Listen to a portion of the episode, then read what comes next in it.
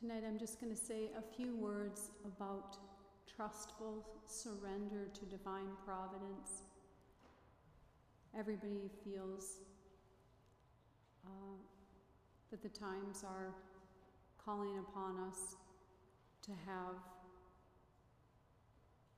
that we, we really have no choice. We're going to really have no choice to, but to turn to our Lord in a trustful surrender, to know that He's going to take care of us, that He's in control of all things, that He always brings a greater good out of any evil, out of every evil that Satan intends, and that any evil that can ever happen, He allows for a reason and a purpose.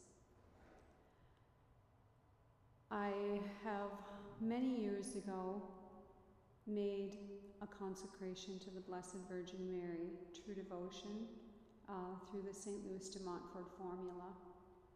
And then years later through the 33 Days to Morning Glory. And now we do the consecration to St. Joseph during this year of St. Joseph.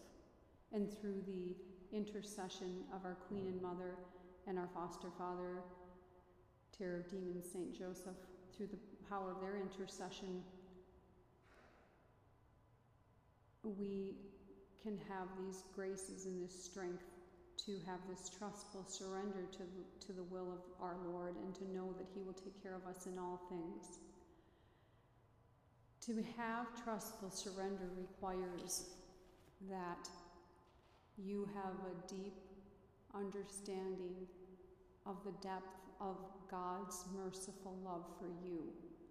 To know that when you have when you look at a little child that's two or three, your child or your grandchild, and every face that they make, every sound they make, every little action, you look at it and you take such joy in it.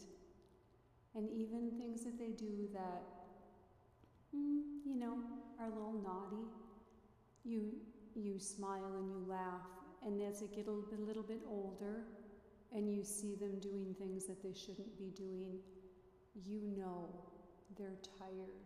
You know they're stressed. You know that there's a reason why they do the things that they do that they shouldn't be doing. And that's the way your Father sees you in heaven. He sees you like that little child that beloved little child, and that no matter what you do, He sees you with those eyes of love and understanding and mercy, always wanting to forgive, always wanting to pour out His healing blood on you. And many of us, myself included, can fall and grow frustrated and look at myself and think, well, I can't do this. I'm just, you know, this is sainthood is it's just beyond my grasp because I have a impatient nature, I have a prideful nature, I have these different faults and weaknesses. And that is a lie and a deception from the devil. That is not the way the Father sees me. And I've come to understand through Father Corey's guidance that to see the way that the fa- that I cannot have this gift, the gift of Jesus, I trust in you. Jesus, I give you everything. Jesus, I surrender to you my all. There's nothing that I'm not going to give to you because I completely trust you.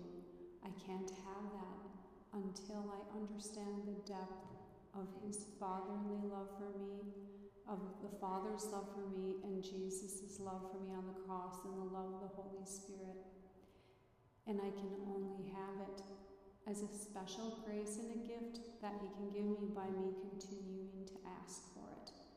As our Lord says, ask and you shall receive, seek and you shall find, knock and the door shall be opened to you.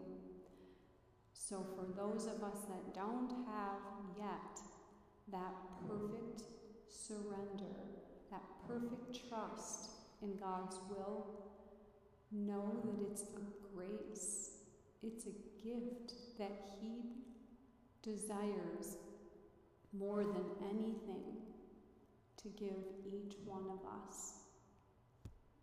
So that's all I have to say for tonight.